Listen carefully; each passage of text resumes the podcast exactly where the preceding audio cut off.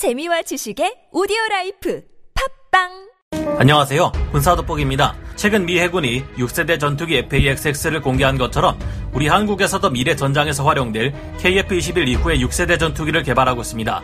최근 미 해군이 발표한 6세대 전투기 FA-XX는 어떤 미사일이 날아온다 해도 강력한 레이저 무기를 활용해 자신을 보호할 수 있고 무인화가 가능함은 물론 세 가지 형식의 무인기와 유무인 합동 교전 체계를 갖춰 F-22나 F-35에 비해서도 비교가 되지 않을 정도의 성능을 가질 것이라 했습니다.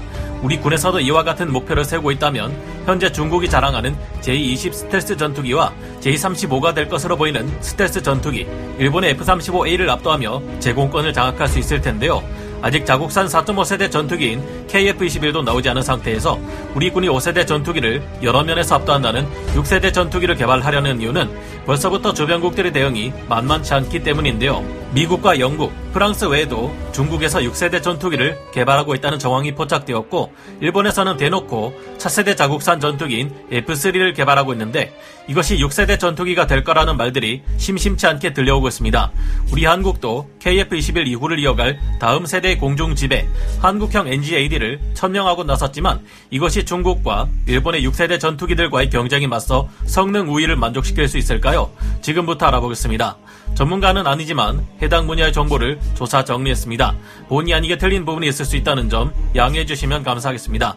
우리 주변국들의 6세대 전투기 개발 위협, 현재 우리 한국에게 있어 북한을 제외하면 가장 큰 위협으로 떠오르고 있는 것이 중국이고 그들은 세계 패권을 노리는 만큼 새로운 전투기의 개발에도 아주 적극적인 모습을 보이고 있습니다.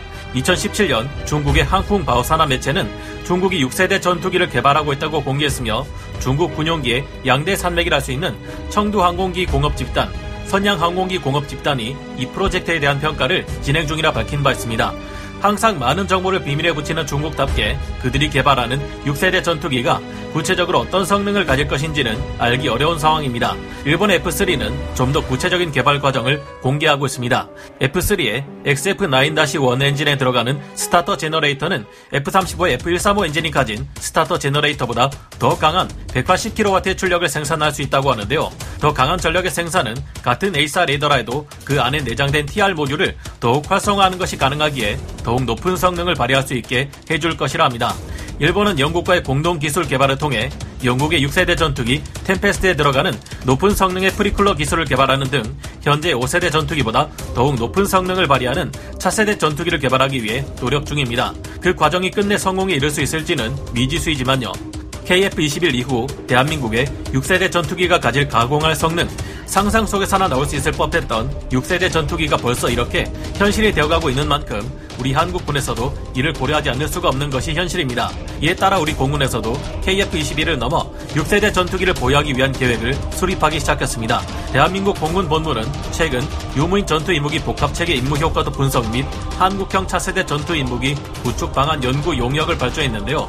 과학기술의 혁신적 발전에 따라 가속화되고 있는 무기 체계와 군사 전략 개념의 변화를 반영한 전투기 전력을 구축해야 한다는 것이 공군의 의지입니다. 공군 본부에서는 전투 임무기 약 15년 이상의 획득 기간을 고려해 KF-21 이후 유무인 전투 임무기 복합 체계, 소요 제기 등 차세대 전투 임무기 단계별 구축 방안을 수립할 필요가 있다고 밝혔습니다. 미래 전장을 주도하는 유무인 복합 체계 세미나에서 공군 관계자는 이와 같이 밝혔는데요. 앞으로 등장할 6세대 전투기에는 유무인 복합 체계 운영 개념이 필수가 될 것으로 전망합니다. 앞으로 유무인 전투기가 복합적으로 운용되면 인식의 우위를 점하고 우군 유인 전투기의 생존성을 높임으로써 공 공중 우세를 더욱 빠르게 확보하는 것은 물론 전승을 보장하는 강력한 힘이 될 것입니다. 이에 맞춰 국방과학연구소는 무인기 자율화 기술을 개발했습니다. 무인기 자율화 기술은 비행체 외부에서 발생하는 위협적인 환경 변화에 무인기가 자율적으로 대응하는 기술인데요.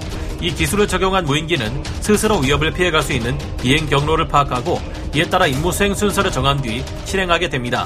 국방과학연구소는 향후 군지평 무인기, 유무인기 복합체계 개발 등에도 무인기용 자율항법 기술을 활용할 예정이라고 하는데요. 전술 상황을 인식하는 인공지능 기술과 다수 무인기에 임무를 최적화해 할당하는 기술, 유무인기 복합 체계에서 유인기 조종사 임무 부담을 덜어줄 수 있는 자율화 기술 등을 선도적으로 연구할 계획이라고 합니다.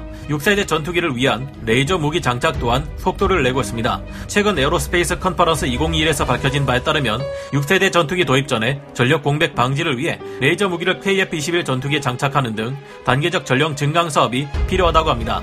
이날 발표에 따르면 6세대 전투기에 장착된 레이저 무기는 초속 30만 킬로미터의 속도로 공격하기에 적의 대응이 불가능하며 어떤 미사일 체계도 이보다 빠를 수 없습니다. 또한 중력의 영향을 받지 않고 직진하기에 운동 역학적 탄도 계산이 필요 없다는 장점 또한 가지고 있는데요. 공군의 발표에 따르면 6세대 전투기의 레이저 무기를 통해 적의 군사 시설과 전투기를 실시간으로 신속하게 파괴할 수 있다고 합니다. 적이 탄도 미사일을 발사할 경우 레이저를 이용해 상승 단계에서 요격할 수 있으며 6세대 전투기는 마 6의 속도로 한반도 전역에 7분이면 도착해 작전을 수행할 수 있다고 군 관계자는 밝혔습니다. 지난 2020년 9월 충남 태안에서 이뤄진 국방과학연구소 안흥시험장에서의 20kW 출력 레이저 빔이 1km 거리에 떨어져 있는 철판 표적을 뚫어버리는데 성공한 바가 있는데요. 이 시연에 쓰인 표적이 북한의 노동미사일이나 2014년 파주에서 발견된 북한 무인기와 동일한 재질로 만들어졌다는 것을 생각하면 이제 정말 우리 한국군 또한 6세대 전투기로 적의 탄도미사일 발사까지 막을 수 있게 될지 기대해 보게 됩니다. 6세대 전투기를 개발하기 위해 우리가 갖춰야 할 것들과 ADEX 2022를 통해 공개된 차세대 레이저 무기의 성능 이렇게 하려면 우리 한국 또한 현재 가지고 있는 항전 장비보다 월등한 성능의 장비들을 개발하기 위해 다방면으로 많은 노력을 기울여야 할 텐데요. 유인 전투기 엔진 기술을 완전히 자국산화하는 데 성공해야 함은 물론 마하 6에 가까운 극초음속의 속도를 내게 하려면 KF-21 보라매에 들어가는 F-414 GE400 엔진과는 차원이 다를 정도로 높은 성능을 발휘하는 새로운 엔진이 필요합니다. 이런 속도로 나는 전투기를 인간이 몰기는 무리일 것이 분명하니 때에 따라 이를 무인화할 수 있는 기술 또한 필수로 갖춰야 할 것이고요. 레이저 무기의 출력을 감당하고 더욱 발달된 성능의 AESA 레이더가 가진 성능을 온전히 다 발휘할 수 있으려면 영국의 E2SG처럼 지금의 스타터 제너레이터와는 근본적으로 성능이 다른 우월한 스타터 제너레이터나 발전기 또한 필요할 겁니다. 그리고 강력한 전력을 사용해 아군 전투기를 향해 날아오는 어떤 미사일이든 요격할 수 있으려면 발달된 성능의 강력한 레이저 무기 또한 필요할 텐데요. 지난 10월 19일부터 23일까지 진행되었던 ADEX 2021 전시회에서 한화는 고에너지 레이저 기술을 적용한 미래형 무기체계를 선보여 한국의 기술력이 6세대 전투기의 상징이라 할 수 있는 레이저 무기를 상용하는데 한 발 더 가까이 다가갔다는 것을 실감케 했습니다. 한화가 이번에 공개한 고에너지 레이저 빔은 눈에 보이지도 않고 소음도 전혀 없으며 별도의 탄이나 미사일이 없이도 전기만 공급되면 저렴한 비용으로 운용하는 것이 가능합니다. 이번 ADEX 2021에서 한화는 두 가지 형태의 레이저 무기를 공개했는데요.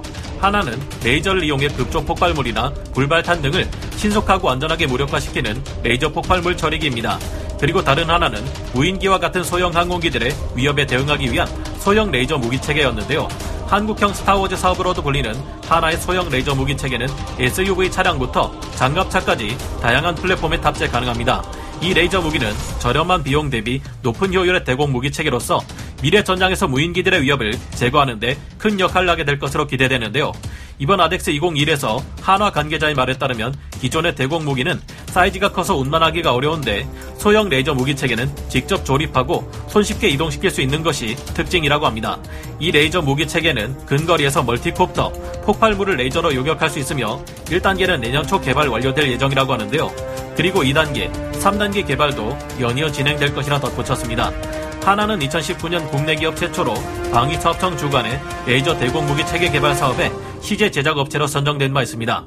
한화는 총 개발 기간 4년, 총 243억 원 규모의 레이저 발전기 시제 제작 계약을 체결하며 레이저 무기 원천 기술 국산화를 진행 중인데요.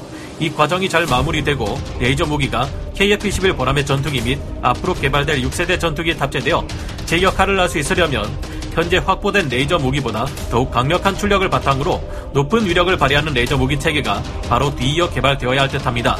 우리 군에서는 이와 같은 레이저 무기 체계 외에도 6세대 전투기에 있어서 가장 중요한 기술인 무인기와 관련된 다양한 기술을 개발 중에 있고 그 과정 또한 잘 진행되고 있는데요. 미래 전장에서 싸우게 될 한국의 6세대 전투기에는 지금의 F-35나 F-22보다 더욱 극강의 스텔스 성능을 발휘하면서도 상대방 스텔스 전투기를 찾아내 격추시키기 위한 counter stealth 기술까지 요구될 것이기에 정말 엄청나게 많은 개발 과정이 필요할 듯 보입니다. 우리가 단번에 6세대 전투기를 개발할 수 없다는 점은 아쉽지만 국산 전투기 KF-21이 잘 개발된다면 이를 시작으로 우리만의 6세대 전투기를 만들어내기 위해 다양한 여러 가지 개발 시도를 진행해 볼 수 있을 듯 합니다. 우리 손으로만 6세대 전투기를 개발하기에는 너무나 긴 개발 과정이 놓여 있는 만큼 이 개발 기간을 앞당겨줄 해외 방산업체와의 적극적인 협력이 필요할 텐데요. 부디 이 과정이 잘 진행되어 중국의 수많은 공군 기대를 막아내고 독도와 칠광구의 야욕을 드러내는 일본 항공자위대 전투기들을 견제할 수 있었으면 하는 바람을 가져봅니다. 오늘 군사 돋보기 여기서 마치고요. 다음 시간에 다시 돌아오겠습니다. 감사합니다. 영상을 재밌게 보셨다면 구독, 좋아요, 알림 설정 부탁드리겠습니다.